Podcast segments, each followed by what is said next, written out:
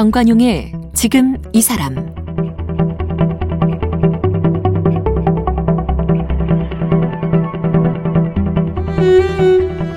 여러분 안녕하십니까 정관용입니다.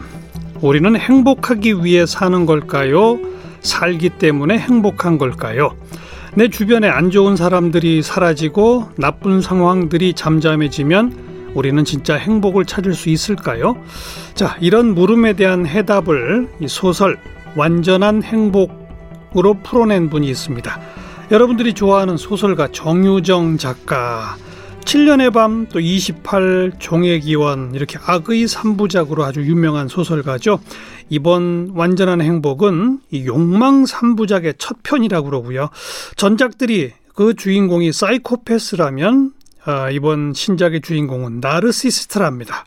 네, 스릴러 장르의 여왕으로도 불리는 정유정 작가를 만나보겠습니다. 정유정 작가 어서 오십시오. 안녕하세요. 네. 한 2년 전에 지니 지니 쓰시고 네. 이 프로에 나오셨어요. 네, 또 불러주셔서 기억나시죠? 감사합니다. 예. 아니 소설 내실 때마다 모셔야죠. 아이고 감사합니다. 앞에 제가 소개했습니다마는 그 악의 삼부작으로 유명하신 분인데 이번에는 이제 욕망 삼부작을 시작하셨다고? 네, 네. 어떤 욕망?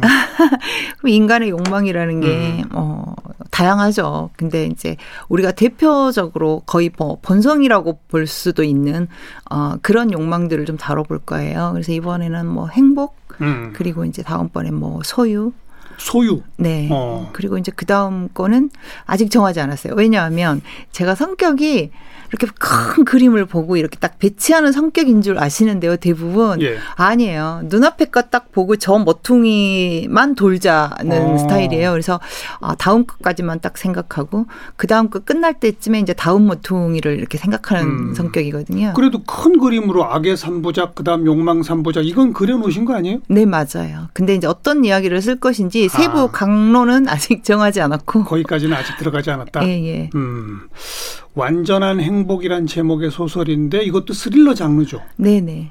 그리고 또 역시 앞에 소개했습니다마는 전작들이 사이코패스를 그렸다면 이번에는 나르시스트.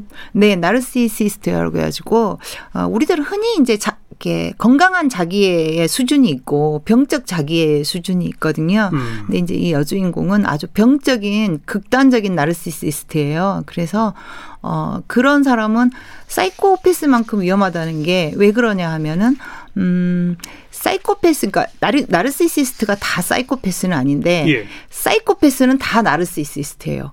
아 그래요? 네, 그래서 사이 과학적으로 입증된 거예요. 네, 너무 오. 그게 이제 그 기본적으로 그렇게 성격 장애가 다 있어요. 흔히 우리가 나르시스트 우리말로 하면 이제 자아도취 예. 뭐 이런 거 아닙니까? 예, 그렇게 생각하는데 이제 음. 그거는 어 우리가 흔히 생각할 때 증상 중에 하나이고요. 진짜 나르시시스트의 어떤 핵심 개념 하면 이제 첫 번째가 수치심을 들 수가 있어요. 그러니까 수치심을 굉장히 피하려고 하는 그러니까 남 앞에서 수치를 당한다든가 남 앞에서 예. 창피를 당한다든가 뭐 내 실패를 내보인다든가 음. 이런 것에 대해서 아주 그냥 경기를 일으킬 정도로 싫어해서 어. 그런 거를 안 내보이기 위해서 자기 자아를 막 부풀리는 거죠. 어허. 그래 마, 마치 그 수컷이 암컷한테 이렇게 구애를 할 때 막 털도 부풀리고 막 이렇게 새들은 그렇게 예, 하죠. 예, 그러듯이 어. 그러는 거죠. 그러니까 얼 핏 보면 굉장히 매혹적인 사람이고 음. 음, 매력적인 사람인 거죠. 눈 한눈에 싹 들어오는 사람도 왜 흡입력 있는 사람이 있잖아요. 예, 예. 그게 첫 번째가 이제 수치심이 핵심 단어이고 그게 수치심을 느끼는 걸 싫어하기 때문에 그렇게 하는 예, 것이다. 극단적으로 시, 이렇게 무서워요. 그, 러다 보면. 뭐, 뭐 거짓말도 많이 하고 예, 사기도 치고 거짓말. 막 그러겠네요. 예. 그러니까 어. 일상이 거짓말이죠. 아. 거짓말로 쌓아올린 어떤 카드로 쌓아올린 집 같은 존재가 그 정도까지. 예, 악성 나르시시스트예요. 음. 그러니까 우리가 흔히 말하는 나르시시스트 자기애자 이게 아니고 진짜 그 병리적인 자기애적 성격 장애. 예. 아. 자기 자기애성 성격 장애라 그래서 이제 DSM-5라고요. 그 정신 진단 분류 체계라는 게 있어요. 예, 예. 이제 미국에서 이렇게 만들어진 건데 여기에 사이코패스는 안 들어가요. 왜냐하면 사이코패스는 정신병이 아니라고 보거든요. 아주 어. 정상적인 미쳐 있는 어. 인간인 거고 이 나르시시스트들은 이제 그 병리적인 거예요. 병- 정신과 예. 질환에 들어가요. 들어가는 그 성격 장애에 들어가는 거거든요. 예, 그래서 예. 성격 장애 중에서도 B군에 A, B, C군이 있는데 B군에 들어가는 장애들이 되게 위험해요. 음. 그래서 뭐 또- 반사회적 성격 장애라든가 어. 예, 경계선 성격 장애. 혹시 미저리 영화 보셨어요? 미저리 봤죠. 예, 거기에 나오는 애니 윌크스가 대표적인 경계선 성격 장애예요. 어. 사이코패스 같잖아요. 예, 근데 예. 경계선 성격 그 장애예요. 누구 소설가 잡아서 가둬놓고 막 그러는 네, 네, 그거죠. 맞아요. 예, 예. 그 사람도 생각할 때, 아, 저 사이코패스 하지만, 사이코패스가 아니고, 그 여자의 성격적인 모든 특질은 다 경계선 성격 장애예요. 네, 예, 네. 그리고 이제 자기애성 성격 장애. 그게 지금 말하는 예, 예. 그리고 네. 또 하나는 연극성 성격 장애라 그래서 이 모든 것 들이 어 굉장히 그 자기 자신과 타인에게 모두 위해를 가할 수 있는 음, 어떤 음. 기질적인 면을 가지고 있거든요. 네, 네. 특히나 이제 반사회적 성격 장애 같은 경우는 이제 비행 청소년들 어릴 때 소아 품행 장애 이렇게 진단받고 음. 이런 아이들이 이제 반사회적 성격 장애로 자랄 가능성이 있죠. 그것들이 전부 비군에 속하는 예, 것이다. 비군에 속하는 약간 위험한 성격 장애예요. 그 중에 하나가 자기애성 성격 장애고 예. 그것의 첫 번째 요인은 아까 수치심을 싫어한다. 예, 또 수치심이에요. 두 번째는 두 번째가 낮은 자존감이에요. 저는 이렇게 정의를 해요. 자존감이라는 것은 어떤 실질적인 성취가 성취가 있어야 하고 그리고 자기 이상의 충실한 가운데서 음흠. 얻어지는 게 자존심이라고 생각하거든요.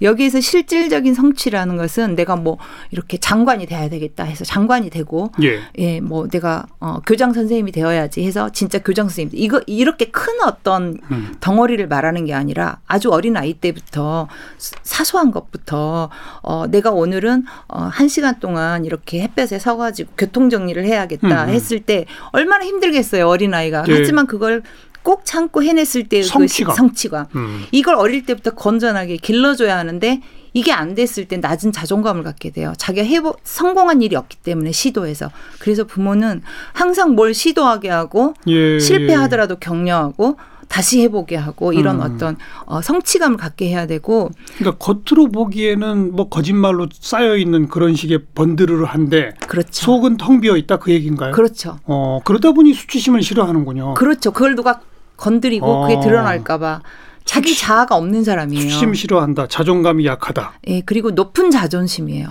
자존심과 자존감은 자존감은 약한데 자, 자존심은 엄청 강한 거죠. 그래서 허세를 피우고 어. 거짓으로 자기의 성을 세우고 그렇게 되는 거예요. 네, 남에게 네. 자기를 과대 자아를 만드는 거죠. 그게 이제 거짓으로 거죠. 쌓여진 예, 그런 예. 거로군요. 자존감은 약한데 자존심은 크다. 강하다. 예. 야, 이거 좀 희한하네요. 예, 예, 네. 그렇습니다. 그러니까 그런 그런 사람을 주인공으로 네. 욕망의 가장 핵심 요소의 하나인 행복을 그리고자 했다? 네, 그렇죠. 무슨 왜 이- 이런 코드를 잡으셨어요? 아, 이 사람들은 이 사람들은 자기 자아가 없는 사람들이잖아요. 자존감이 예, 약하니까. 그 자존감이 약하니까 그러니까 자기가 어떤 집착하는 부분에 있어서는 저건 내 거야 하면 끝없이 집착을 하는 그런 부분들이 있거든요. 어. 예, 자기 것에 대해서 굉장히 어, 중요시하고 내 것도 내 거, 남의 것도 내 거 이런 사람들이에요. 어. 예, 그래서 이제 야, 행복을 그, 그냥 말하는 나르시스트가 이게 굉장히 위험한 요소가 많군요. 그렇죠. 예. 우리 왜 그런 사람들이 있잖아요. 남의 일기장 훔쳐보고도 아무렇지도 않고 남의 핸드폰 막 뒤져보고도 아무렇지도 않고 이런 음. 사람들. 이게 자 자기와 타인의 경계가 없어서 그래요. 그게 어릴 때 교육을 제대로 되지 예, 않아서. 예. 그래서 그냥 나 나를 나라고 생각하고 타인은 나를 돌봐주는 나 라고 생각하는 거예요. 그건 반사회적 인격장애하고도 좀 통하는 거 아니에요? 공감을 하지 못한다는 면에서 통하죠. 통하죠. 예. 어, 아픔을 음, 남의 아픔을 공감 못. 하잖아요. 예, 그죠? 그렇죠. 예. 굉장히 통하는 거죠. 그래서 음, 음, 제가 무슨 말을 하려다가. 아니 그러니까 이런 사람을 소재로 네, 맞아요. 행복에 대한 이야기를 하고자 했다. 예, 행복에 대한 이야기를 하고자 한 게 뭐냐면은 이게 왜 이렇게 접점이 되었냐면은요. 음. 언젠가부터 그 우리 사회에서 그 되게 자기애성 그러니까 제가 말한 뭐 극단적 자기의 이거 말고요. 음, 자기애성 성격 장애 그 어떤 면 있잖아요. 그런 면들이 어렴풋이 느껴지는 거예요. 그게 이제 처음에는 아 이건 개개인인가 아니면 어느 세대의 특별한 것인가 했는데 이게 굉장히 좀 우리 사회도 그렇고 미국도 그렇고 음흠. 세계적으로 그게 다 그렇더라고요. 사람들이. 예, 예. 예. 그러니까 혹시 너는 혹시 그 옛날에는 이제 자녀를 많이 낳았잖아요. 네, 그러다가 네. 요새는 한 집에 하나씩밖에 안 낳잖아요. 네. 부모들이 어려서부터 계속 오냐 오냐 네가 최고야라면서 네, 키우잖아요. 네. 혹시 그것 때문에 그거예요. 그런 거죠. 예, 바로 그거예요. 음. 너는 특별해. 너는 세상의 중심이야. 음흠. 어, 네가 뭐 제일 잘났어. 네가 최고야. 이렇게 키우고 또 아이가 원하는 것을 다 들어줘요. 네. 이거 적절한 좌절감을 주어서 이게 나중에 사회에 나갔을 때 누군가 나에게 좌절감 줄 수 있다는 것을 미리 경험하게 해줘야 하거든요. 그런데 그걸 안 하죠. 그렇죠. 계속 부모는 제공하는 거예요. 어떤 어. 물질과 어떤 자원을 자녀에게 하나밖에 없고 둘밖에 없으니까 음. 제공하고 원하는 대로. 도전하고 성취하는 경험도 없죠. 없고. 예. 그러니까 그러다 보니까 이게 이제 미국의 어떤 사회학자가 그렇게 이제 예. 우려를 한 거예요. 우려, 예. 우려를 던진 거예요. 예. 근데 이제 우리 사회에서도 그런 게 느껴지면서 자기에게 조금도 조금이라도 불편한 것이 느껴지는 걸 못 참는 거예요. 어. 그러니까 이게 나하고 아무 상관없는 거지만 그게 불편하면 그걸 자꾸 논란거리를 만드는 거죠. 네. 이게 불편하다. 네. 프로 불편러라는 말이 나온 게 프로 불편러. 예. 나오자 나왔잖아요. 요즘 그런 말들이. 말이에요. 예, 예. 어. 그러니까 나하고 어떤 이득 관계도 없고 어떤 관계가 없는데 내가 듣기에 그냥 불편한 말을 하니까 네, 네. 씩 거는 거죠. 그거를 이제 이거 나, 나는 이거 불편한데 나만 불편해? 그러면 이제 불편하다는 사람들 나와요. 음. 그럼 이제 새가 되는 거죠. 이게 맞아요. 요즘 그런 사람들이 많아졌어요. 옛날보다. 네, 특히 네. 또 청소년층에서 많아, 많이 보이는 것 같고. 그렇지 네, 않습니까? 네. 어. 그래서 불편한 것을 때로는 참을 줄도 알아야 되는데 음. 음, 자기가 받아들일 줄도 알아. 왜냐하면 타인도 나를 불편해할 수 있거든요. 그거는 생각 안 하고 내가 타인이 타인에게 불편한 것만 생각하면 이게 관계가 안 되는 거거든요. 프로 불편러들은 남을 불편하게 하죠. 그렇잖아요.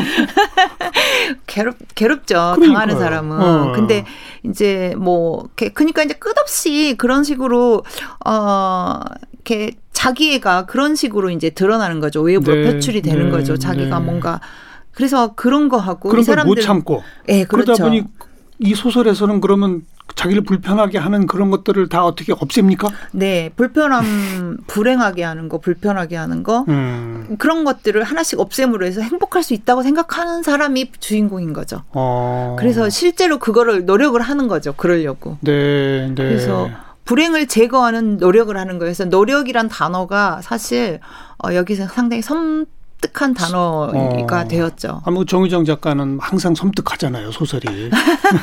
저는 안 섬뜩해요. 그러니까 완전한 행복, 그 잘못된 행복을 참 쫓는 거군요. 네, 그 행복을 쫓는 방식이 잘못된, 잘못된 거고. 것.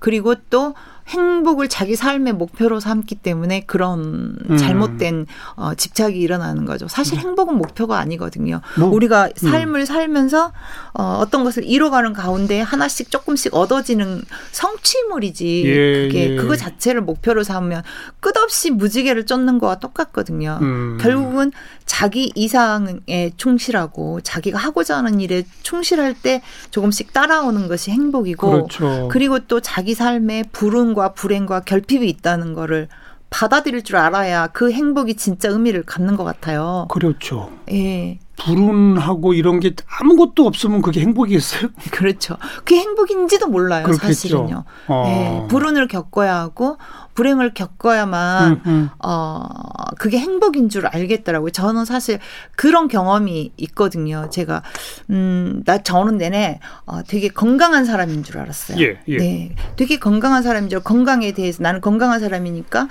이게 굉장히 나한테는 행운이고 행복이라는 걸 음. 모르고 살았거든요. 근데 제가 음 28쓸 때요. 이제 7년의 밤을 쓰고 나서 어 제가 그 암 선고를 받았었어요. 정말요? 네. 그래 가지고 어 수술하고 방사선 치료하고 저런 저런. 그러고 나서 28 소설을 쓰러 이제 지리산에를 들어갔어요. 예, 예. 그때 처음으로 아 살아 있다는 게 너무 행복하더라고요. 내가 살아서 어 이제 뭐 어, 앞으로 물론 치료는 계속 해야겠죠. 음. 한 2년 정도 치료를 했는데요. 지금 10년 가까이 됐으니까. 그럼 완쾌된 거죠? 예, 완, 완치됐다고 완치 예. 판정 받았으니까 이제 이런 말을 할 수가 있는데 예. 그동안은 제가 그거를 되게 감춰왔어요. 왜냐하면 몰랐어요. 예, 왜냐하면 책을 낼 때 그런 어떤 인터뷰들이 되면 아, 저 작가는 암팔이 안에 아, 이렇게 불편해 하시는 분들이. 있을까봐 예. 사실 내 참았는데 이제 저는 이제 완치가 됐기 때문에 이제 음. 책하고는 아무 상관이 없기 때문에 이제 말씀드렸습니다. 그런 그또 중병에 걸려 보니까 네. 살아있다는 것이 왜 행복한지를 왜 알게 되는 거죠. 알겠고 내가 내 꿈을 쫓고 내 이상을 쫓을 수 음흠. 있는 어떤 그 힘이 있다는 게 왜 이렇게 행복인지를 알겠더라고요. 네. 그래서 인생에는 결핍과 불행과 불운이 따라야만 불운을 음. 불운이 따른다는 걸 인정해야만 음. 진짜 행복의 의미도 찾을 수 있지 않을까.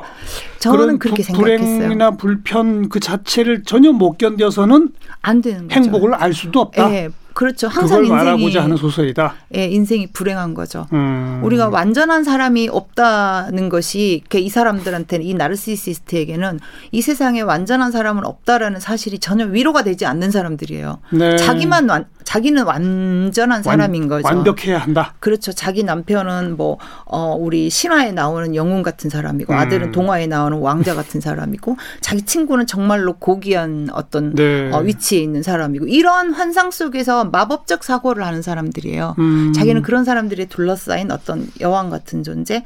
이게 이제 극단적 라, 나르시시스죠. 그러니까는 이 사람이 펴- 자기 현실을 딱 둘러보면 그렇지가 않잖아요. 그렇죠. 자기 자신을 알고 못 있잖아요. 견디는 거죠, 또. 그러니까 이 가스라이팅을 통해서 주변 자기 남편이 뭐니 이렇게 다 조정해서 그렇게 만들려고 가, 스라이팅이 뭐죠?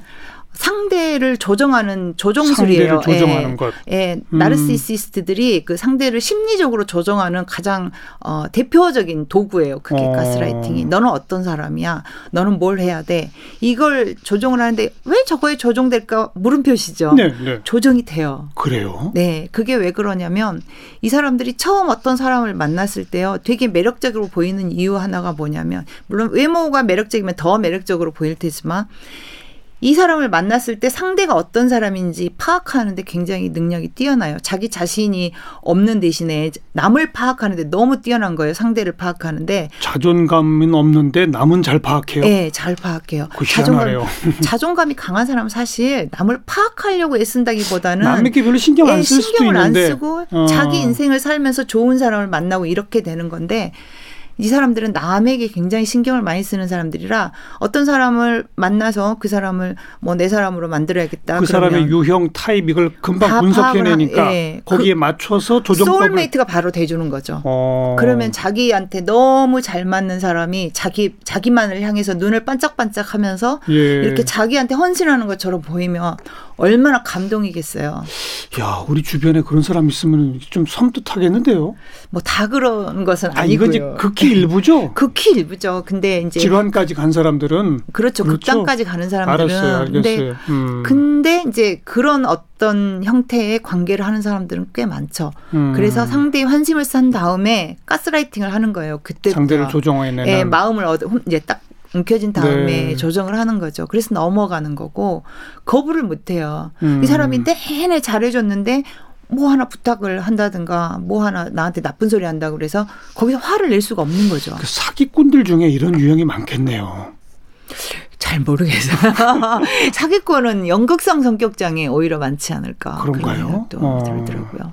아니 뭐 좌우간 뭐이 뭐 남성이 여성들을 저 유혹해 갖고서 거짓말로 네 맞아요. 여러 가지 뭐 돈 뜯어내고 뭐 이런 거 네, 네. 반대로 또 많죠. 반대로 네. 또 여성이 남성을 유혹해서 뭐 돈 뜯어내고 이런 가끔씩 그런 보도들 보잖아요. 네 그래요. 대략 그런 이런 사람들 아닌가 싶기도 하네요. 타고나게 좀.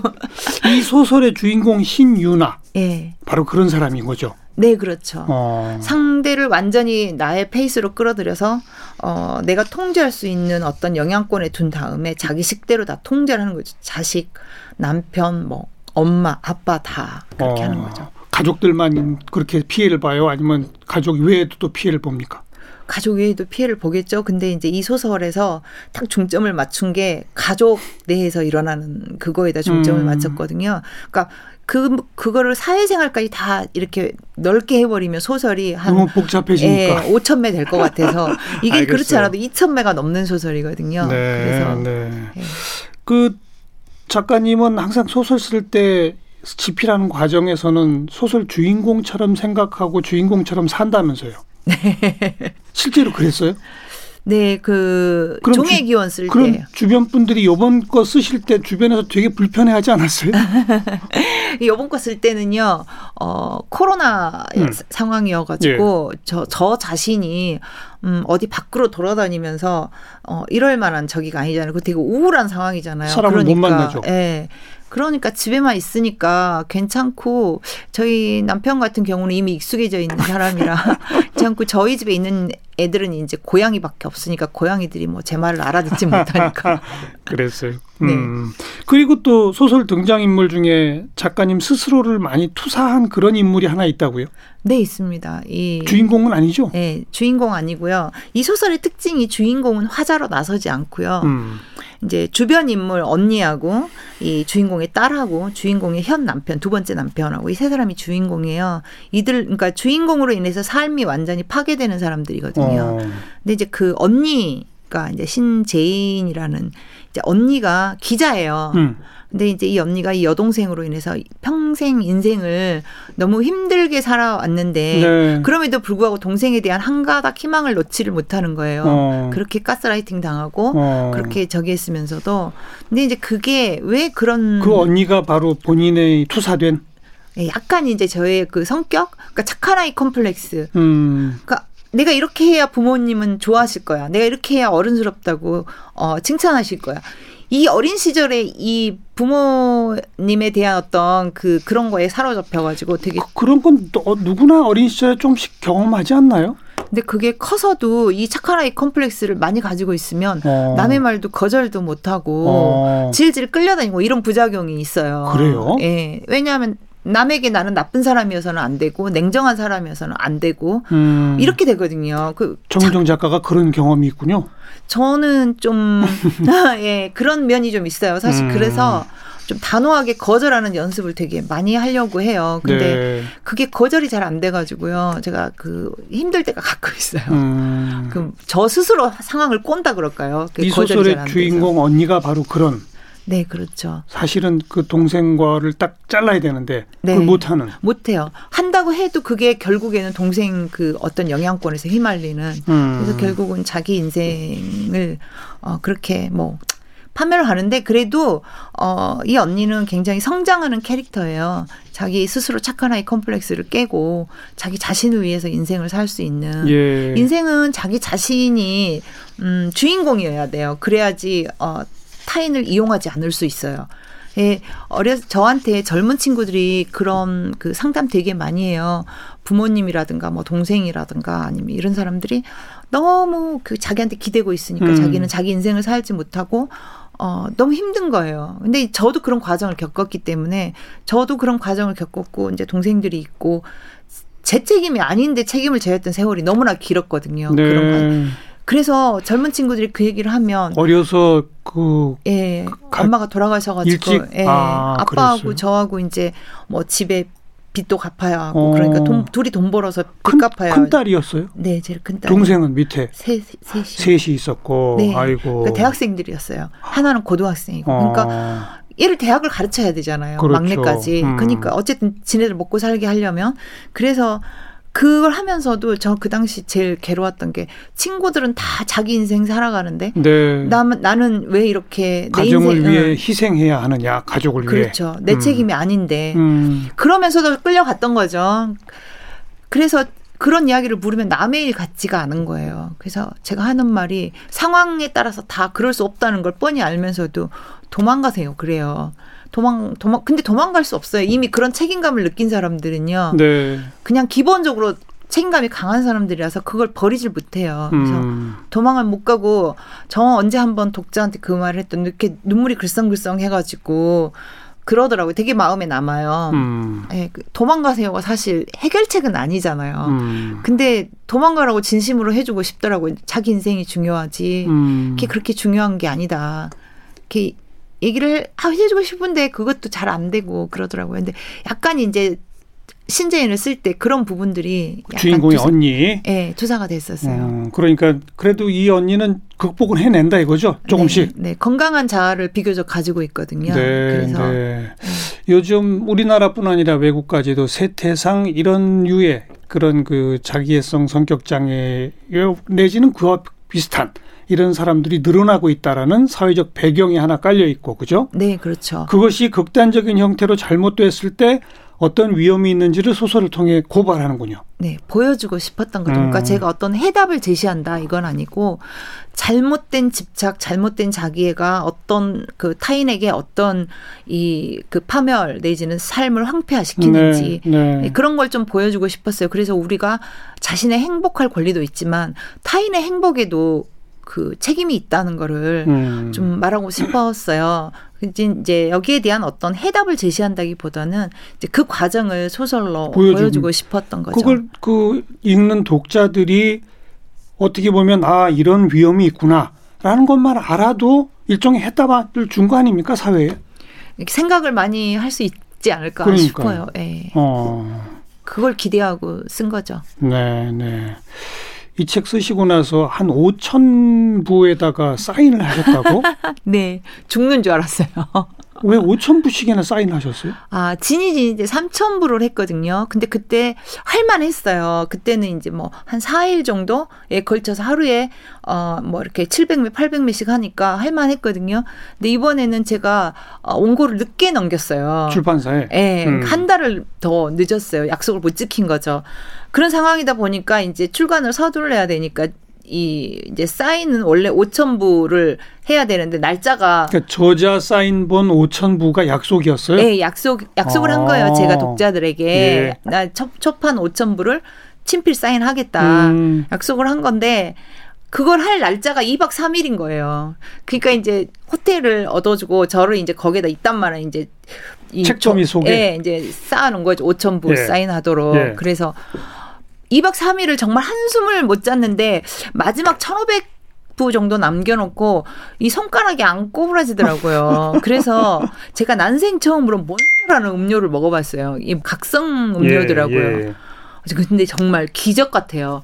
그 순간에부터 갑자기 손가락에 힘이 펴져요? 생기면서 1500매를 아침까지 다 하고 그 다음 날 이제 제가 포항으로 강연을 가야 했거든요. 어이고. 독자 이제 첫 번째 독자 행사였어요. 예. 예. 그래서 정말 한 4, 3박 4일 정도가 어떻게 흘러갔는지 모르게 그렇게 그래도 보냈었어요. 약속한 대로 이 친필 사인이 있는 그 책을 받아든 독자들은 얼마나 행복하겠어요.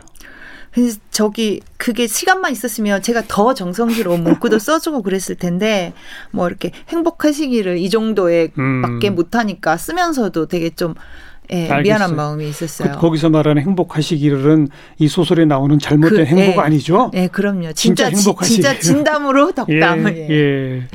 정유정 작가 만나고 있는데 오늘 시간이 다 돼서 내일 하루 더 모시고 정유정 작가는 소설 쓰기 전에 이 노트로 촘촘한 준비를 하기로 유명한데 어떤 준비들을 해왔는지 그런 이야기도 좀 듣겠습니다.